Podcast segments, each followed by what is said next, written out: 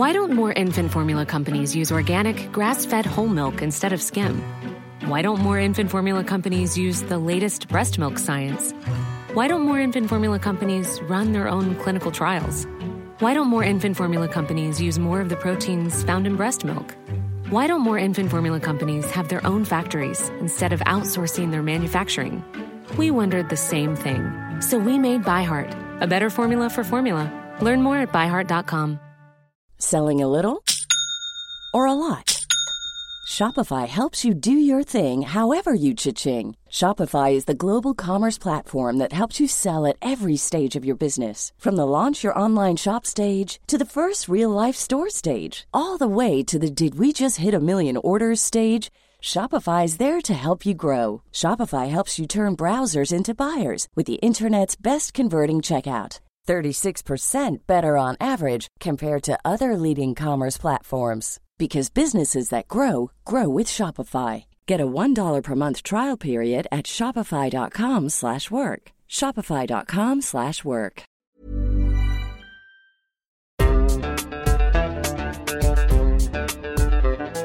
بودكاست صوت.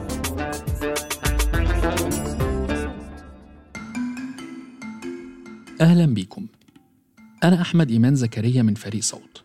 استعرنا حلقة من بودكاست عيب وحابين نشاركها معاكم لتقاطعها مع اهتماماتكم كجمهور لبودكاست خرائط اللامكان. في الحلقة دي هنسمع رسائل اتسجلت على كاسيتات في سنوات السبعينات والثمانينات والتسعينات، وبنتأمل ازاي شكلت الرسائل دي ظاهرة للاتصال الإنساني والتفاعل الاجتماعي بمحطات تاريخية مختلفة.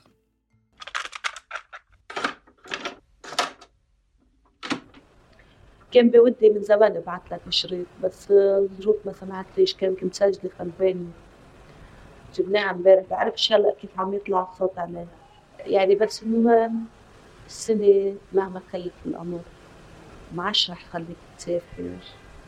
لو كان بدك تشتغل يوميه هون مية ليره وبرا مصروفها، ما عادش بدك تسافر.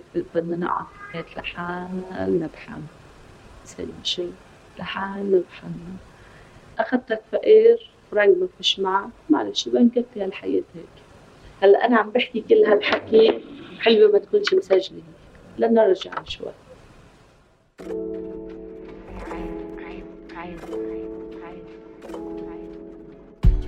بسنة ألف وتسعمية وثمانية وسبعين بقرية جنوب لبنان كانت مريم بتسجل هاي الرسالة لزوجها رشيد المغترب في السعودية. قلبت الشريط أو الكاسيت أكثر من مرة لحتى تتأكد إنه صوتها تسجل. على مدار عشر سنين رح يرافق هذا المسجل والكاسيت مريم، ورح تخبر رشيد تفاصيل كتير، من سعر الشريط اللي بتسجل عليه لوضع الكهرباء في البلد، لدراسة الأولاد، لتفاصيل ولادة طفلهم الجديد ومشاعرها واشتياقها وغضبها وأخبار الحرب والاجتياح، وهيك لحد ما يرجع رشيد من السفر أو لحد ما يبطل في كاسيت أو مسجل.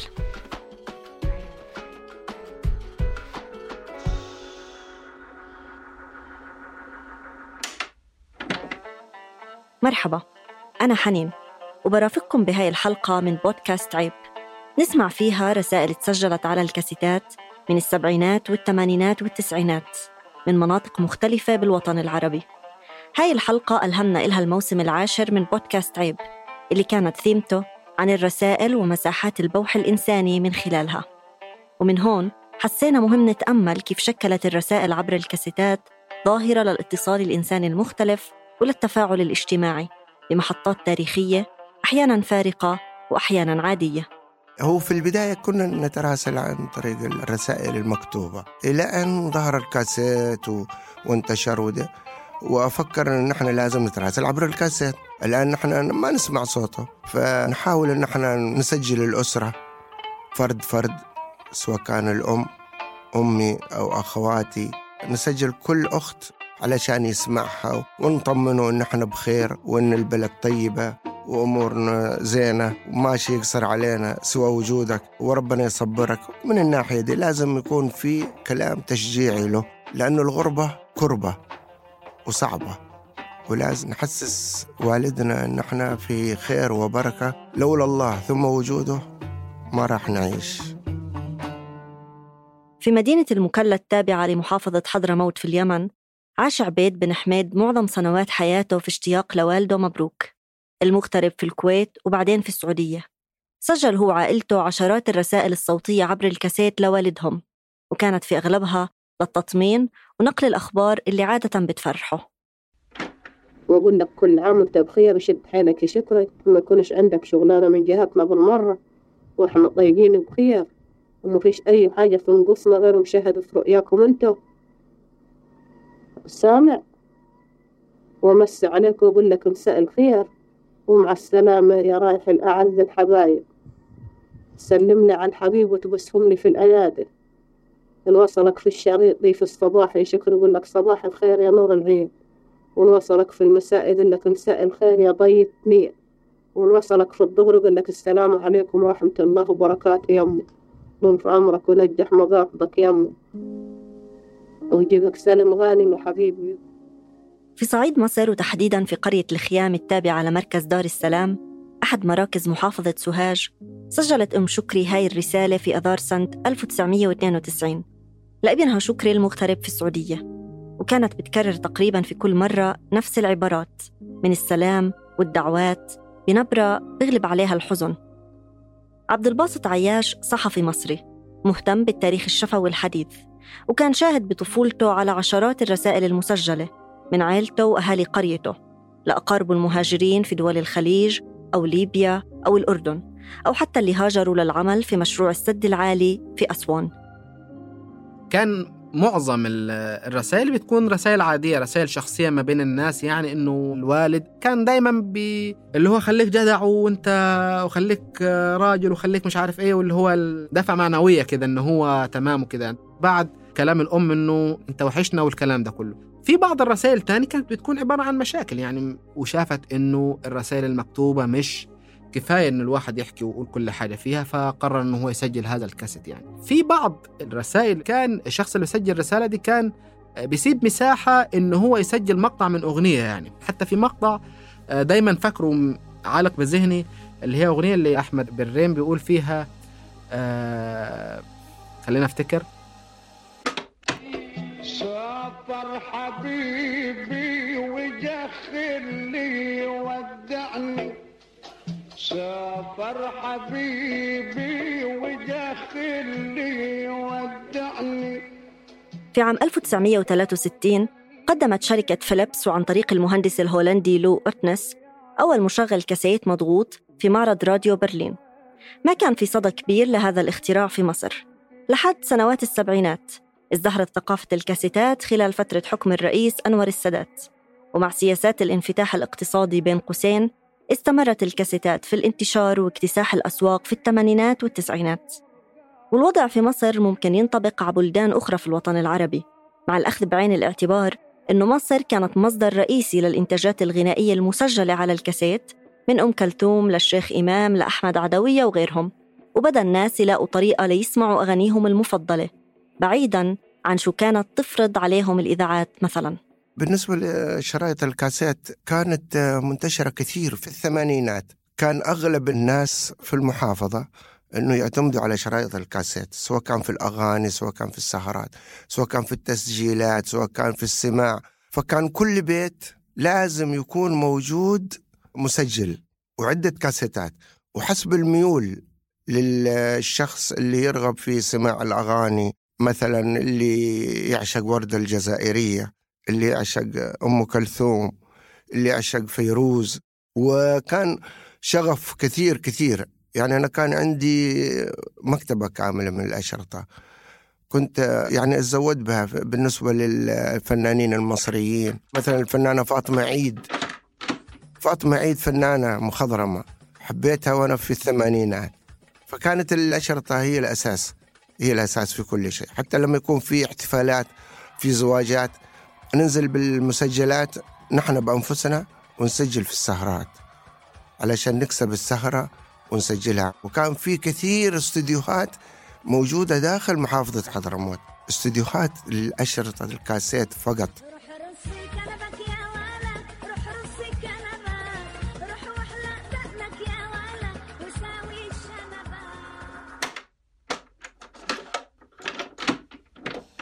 ما كان الهدف من شريط الكاسيت لما اخترعوه إنه يكون أداة للاتصال الشخصي الموجه، بل كان وسيلة للإنتاج الفني واللي أعطت المجال لإنتاج تغلب على نفوذ وسيطرة أشكال الإنتاج الرسمي والنخبوي، ومكن أي شخص من أنه يصير منتج ثقافي. وإن سادت التسمية على هذا النوع من الإنتاج بالإنتاج الشعبي، ولاقى فنانين مغمورين فرصتهم ليسجلوا أغانيهم بتكاليف بسيطة وبدون قيود، وصارت التسجيلات على اختلاف أنواعها متاحة للكل، سواء أغاني أو تسجيلات دينية أو غيرها.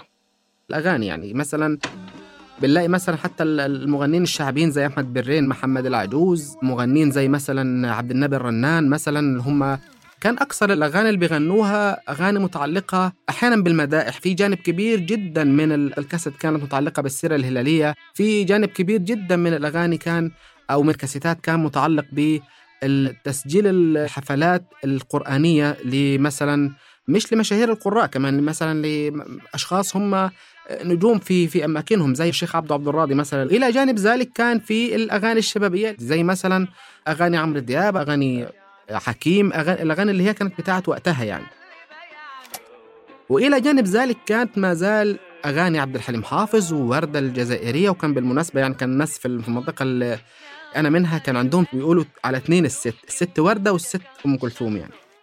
فدي كانت من الأشياء اللي ما, ما شفتهاش غير في القرية بتاعتنا يعني.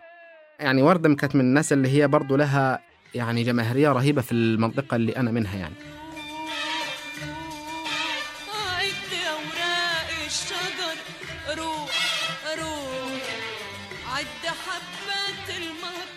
خلال فترة بسيطة من انتشار الكاسيت صار في إلها وظيفة تانية، وصارت وسيلة رئيسية للتواصل كبديل للرسائل المكتوبة، وكانت فرصة مش لتخيل صوت مرسل الرسالة من قبل قارئها، بل لسماعها بصوته كتعويض بسيط لسنوات الانقطاع والبعد، إضافة لأنها كانت الوسيلة الأسهل لتواصل الأشخاص الأميين أو المكفوفين. والأمر بسيط، ينجاب كاسيت مسجل عليه أغاني أو مدائح أو أي محتوى تاني، وبيبدأ الشخص التسجيل على المحتوى واللي بينحذف تلقائياً. وأحياناً بيوصل مع التسجيل بشكل عفوي جزء من الأغنية الأصلية اللي كانت على الكاسيت، مثل ما كانت تعمل مريم تماماً. ومش ضروري دايماً تشتري كاسيت جديد للتسجيل، لأنها بتسجل على الموجود. على فكرة مش بتقول مرتي عم تسجل لي على الشرطان اللي عمالي أنا ببعته، يمكن بعته سنتمانية أو شيء، شريت بعده جديد مشو ويعني. وأنا مش ما عنديش هواية بالأغاني هيك وسجل وضلني اسمعها مسجلات، فقلت أني حرام استشريت حقوق سبع ليرات أنا أحق فيهم، بجيب له كنزي فيه ولا جلال أو بجيب لي شيء، لا تسجل هذا اشتريته وبعده وبيحكي منيح. مع ظهور الاقتصاد القائم على النفط في دول الخليج خلال فترة الخمسينات وبداية الازدهار الاقتصادي بهاي الدول بالسبعينات، اتدفق عدد كبير من المهاجرين من مختلف أنحاء الوطن العربي لدول الخليج، وكان المصريين من أكثر الجنسيات العربية المهاجرة. لكن في منطقة الصعيد كان السفر والغربة له خصوصية كبيرة، كونه مش خيار رائج، لأن التعلق بالأرض والعيلة كان جزء من الثقافة الشعبية هناك. قبل ستة وسبعين أو قبل حتى انتهاء قبل الحرب أكتوبر يعني كان فكرة السفر، سفر الشخص الصعيدي عموما يعني ما كانش كتير أصلا يعني. يعني حتى كان في دايما مقولة بتقول إنه المصري ما بيحبش يسافر أو الصعيدي ما بيحبش يسيب بلده ويسيب يسيب أرضه يعني. لكن بعد في السبعينيات يعني أو بعد حرب أكتوبر يعني وظهور الدول البترولية بدأ يحصل فيه سفر إلى السعودية، إلى الدول الخليج التانية، إلى الأردن، إلى ليبيا، وبدأت تظهر أجهزة الكاسيت. الشيء الثاني إنه الشخص الصعيدي نفسه في القرى دايماً بيدور على على فكرة الونس، فهو بيحتاج دايماً لأصوات يمكن تسلي أو تملأ هذا الفراغ اللي هو عنده. وكان الفقر موجود، هذا قبل الانفتاح، هذا قبل حوالي قبل الستينات، فاضطروا أهالينا أنهم يغادروا يعني لازم يغتربوا، فبدأوا بالمناطق الإفريقية اللي هي منباسة و... وبعدين رجعوا غادروا وهاجروا على الكويت وجلسوا فيها وجاهدوا واشتغلوا إلين الثمانينات، ومن الثمانينات إلى أن جاءت حرب صدام وانتقلوا بعدها إلى المملكة العربية السعودية. يعني أنا أقول لك من منبع الحدث أنه والدي اغترب، يعني طول عمره وهو مغترب. مكانك يا حبيب القلب في القلب داخل، ولا يخطر ببالي جناني انسان، انا عودت عيني على رؤيا.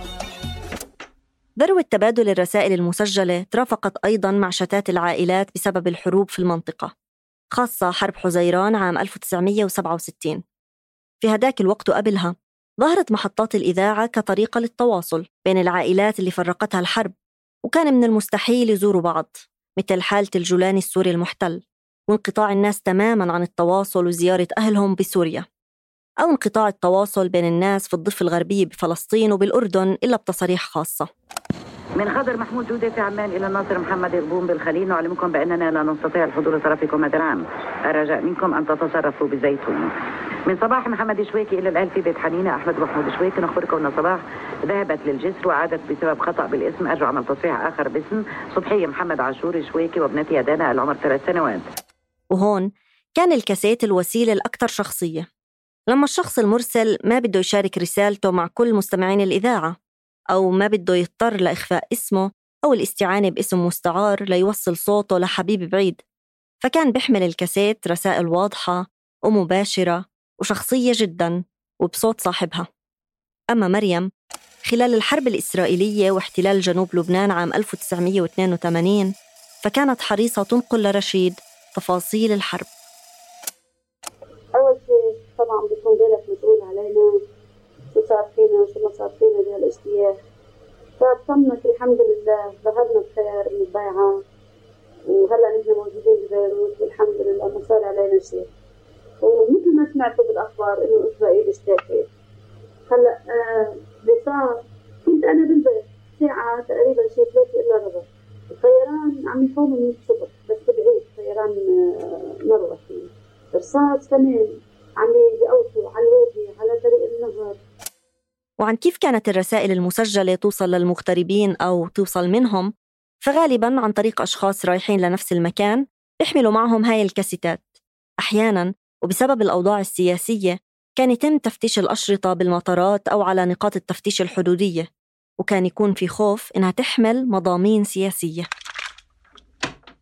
فعلاً بتمرق بالبلاد كأنك مرق بمدن أشباح، عالم ما في خالية، حركة ما في، الغلا شيء مش معقول، ما بتصور العقل أبداً، ما بتصور العقل. يعني بمعنى هالقبضة الحديدية فعلاً خلت الناس كلها أه ترحل من الجنوب. مش عارفة أنا عم تسجل وما بعرف، إن شاء الله يعني اللي حامل هالشريط ما يقعش عليه مسؤولية. بعد تسجيل الكاسات نترقب من من الأخوة المغتربين موجودين من أهل البلد راح يسافر على الكويت، في ارتباط وثيق بيننا وبينهم. يعني لازم نحن ندرى عندما يجي مغترب مثلا من دولة الكويت معه رسائل ومعه أشرطة، في مكان محدد يحط كل الرسائل في هذا المكان. نحن كل أسبوع تجي طائرة الكويت نروح مباشرة على نفس المكان، نشوف الصندوق اللي له شيء يأخذه، ونفس عملية الإرسال. نفس صاحب المحل يقول لك والله شوف فلان في رحلة الجاية حيسافر، إذا عندكم شيء جيبوه. نحاول نحن نعجل في تسجيل الكاسيت علشان نلحق المغترب هذا يوصله للوالد. ازيك يا خال شكري، وحشني والله يا خال، وكل مدينة بتفكرني والله، المصناية وكل حاجة حتى الطرمبة يا خال، والله والله وحشني خالص خالص يا خال. وبقى سلمنا على عم محمد وعم محمود وخالي عادل.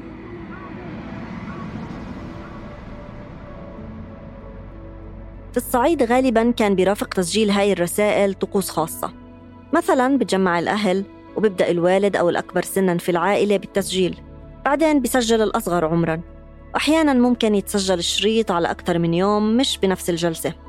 بيكون في حرص على وصف مشاهد البيت أو القرية، وكأنه المرسل بيشوفها لأول مرة أو بيحاول يشوفها بعين الشخص الغائب. كان في شيء كده موجود أو ظاهر عند بعض الناس إنه يخلوا فيه صوت أطفال في تسجيل الكاسيت. أنا كنت طفل في الفترة دي في نهاية التسعينيات، وكان أحد أقاربنا كان في السعودية، وكان والدته هي ست كبيرة يعني الله يرحمها، بعتت لي حد عشان أتكلم في تسجيل الكاسيت يعني. طبعا أنا بالنسبة لي كطفل ده حاجة عظيمة يعني، وأنا هبدأ أتكلم وأقول بقى كل الحاجات اللي أنا عايز أقولها يعني. فبت تمام يعني، تعرف تغني، تعرف مش عارف تقرأ قرآن، فقلت لها خلاص أنا هقرأ شوية قرآن وكده وشوية مدايح وزي كده يعني. أنا عصرت الفترة دي، وكان المشاعر اللي دايماً بتطغى على الكاسيت يعني. هي الست دي كانت بسيطة جداً يعني، ومع ذلك كانت مهتمة جداً إنها تسجل أجواء البيت، أصوات الحياة في البيت، أصوات عموماً يعني، مش أصوات شخصية. لا، هي كانت بتاخد فترة كده تسكت وتسيب التسجيل يسجل، وتقول خليه يسمع يعني أجواء، خليه يسمع روح البيت.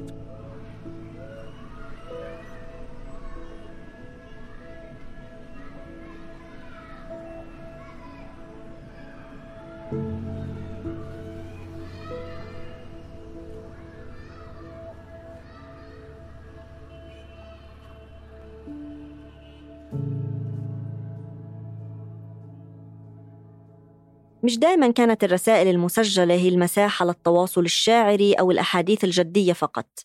بتسجيلات مريم كانت بتشارك رشيد كل شي بيصير معها، مرات بتعاتبه لأنه مصروف البيت بطل يكفي، ومرات بتشكيله عن مشاكل الأولاد وإنها تعبت من غربته، ومرات بتمزح مع الأولاد أو بتطلع غضبها عليهم وهي بتسجل. وهيك كان الكاسيت وكأنه المكان وين بترمي مشاعرها المختلطة وتعبها بآخر النهار غالباً. رشيد عم يتخانق أحمد ونبيلة على مين بدنا نسجل أول شيء، مش شاطرين أبداً. تعال يلا قربي. أنا أحمد، كيفك يا باب؟ كيف صحتك؟ يلا مبسوط. شو كيف شغلك هونيك؟ يلا مبسوط بالشغل هونيك. نحن بالمدرسة شاطرين كتير كتير. شو لك؟ إن شاء الله عم تطلع مصاري وأنت بدك تيجي. في أحيان كان في طرافة ومواقف عفوية ميزت هذا النوع من التواصل عن أي أشكال تواصل تانية ما ممكن نقرأها بالرسائل المكتوبة مثلاً، أو لاحقاً نشوفها بأشرطة الفيديو أو المكالمات اللي كانوا مكلفين مادياً أكتر من شرايط الكاسيت. ملولنا فنجان قهوة، قال بيك اعملوا له فنجان قهوة، اعملي لبيك فنجان قهوة. اه هي اسمع حلقه بلاوه، يلا قومي اعملي لنا فنجان، وجعني راسي لقي. اسمعي امشي عطيلي للجنان. انما في بعض اشرطه الكاسيت الثاني كانت تستغرق ممكن ست شهور سبع شهور لحد ما توصل يعني. ففاكر انه في حد بيحكي لي قصه، بيقول لي انه واحده من قرايبه كان جاي لها عريس، فبعتوا ياخدوا رأي العريس ده، ياخدوا رأي والدهم إنه فلانة الفلانية جاي لها عريس وهتتجوز وكده، فأي رأيك وألف مبروك وكده يعني. فعمها طبعا أرسل الرسالة دي وتمام يعني مستنين الرد يعني. فهي العروسة اتجوزت وحملت وهو لسه الرد ما جاش يعني. استغرق يمكن سبع شهور أو ثمان شهور لحد ما الرد وصل يعني. إن شاء الله بس يكون الرد إيجابي. لا كان إيجابي، كان إيجابي.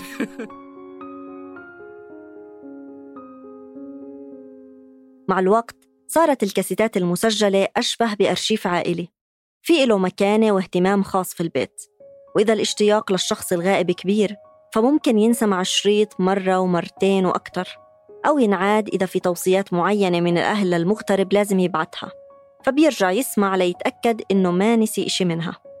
فالأسرة تحتفظ بالأشرطة اللي يرسلها الأب، ما ترميها لا، وهو كذلك يعرف أنه مثلا أهل البيت سجلوا أنهم يبغوا كذا ويبغوا كذا ويبغوا كذا.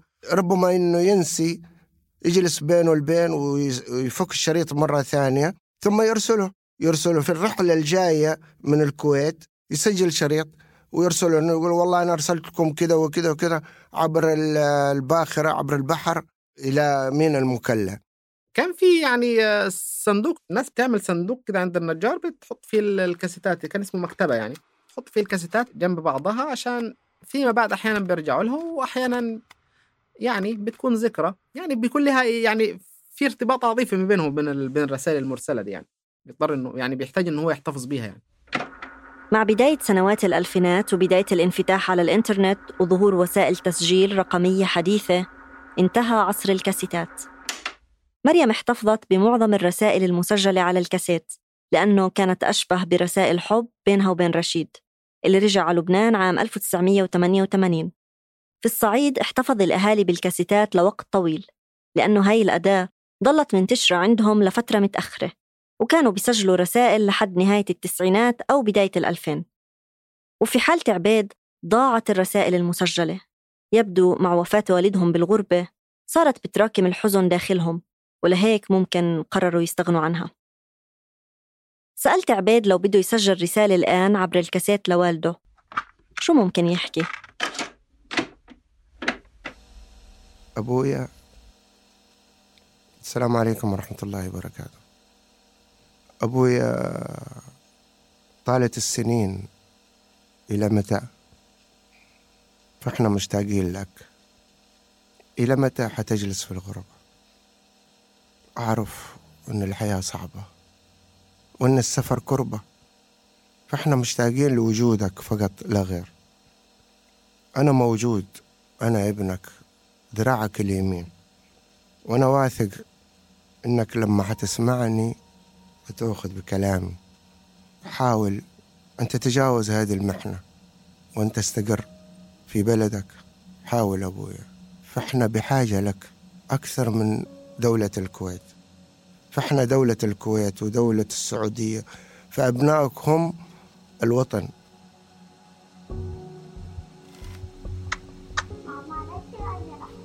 لعينيك، كيف لعينيك؟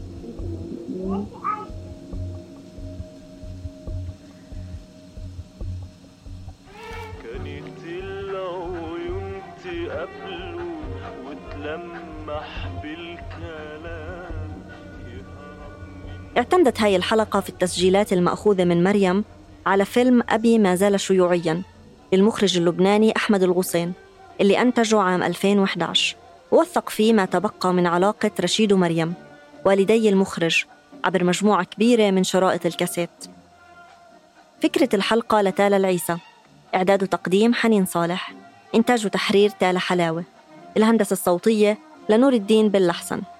شكر خاص للمخرج أحمد الغسين، وللصحفي عبد الباسط عياش من مصر، وللصحفي عبد الله صلاح من اليمن لمساعدتنا من خلال توفير الأرشيفات المسجلة وإجراء المقابلات. إذا بتحبوا تسمعوا الموسم العاشر اللي ذكرته في بداية الحلقة بتلاقوا الرابط في الوصف. ما تنسوا تشتركوا في قناة عيب على تطبيقات البودكاست والموسيقى اللي بتحبوها حتى توصلكم تنبيهات بالحلقات الجديدة. بودكاست عيب من إنتاج صوت.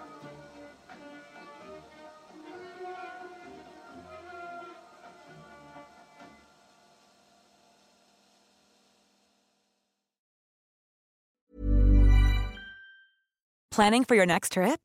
Elevate your travel style with Quince. Quince has all the jet-setting essentials you'll want for your next getaway, like European linen, premium luggage options, buttery soft Italian leather bags, and so much more. And it's all priced at fifty to eighty percent less than similar brands. Plus, Quince only works with factories that use safe and ethical manufacturing practices. Pack your bags with high-quality essentials you'll be wearing for vacations to come with Quince. Go to quince dot com slash pack for free shipping and three sixty-five day returns.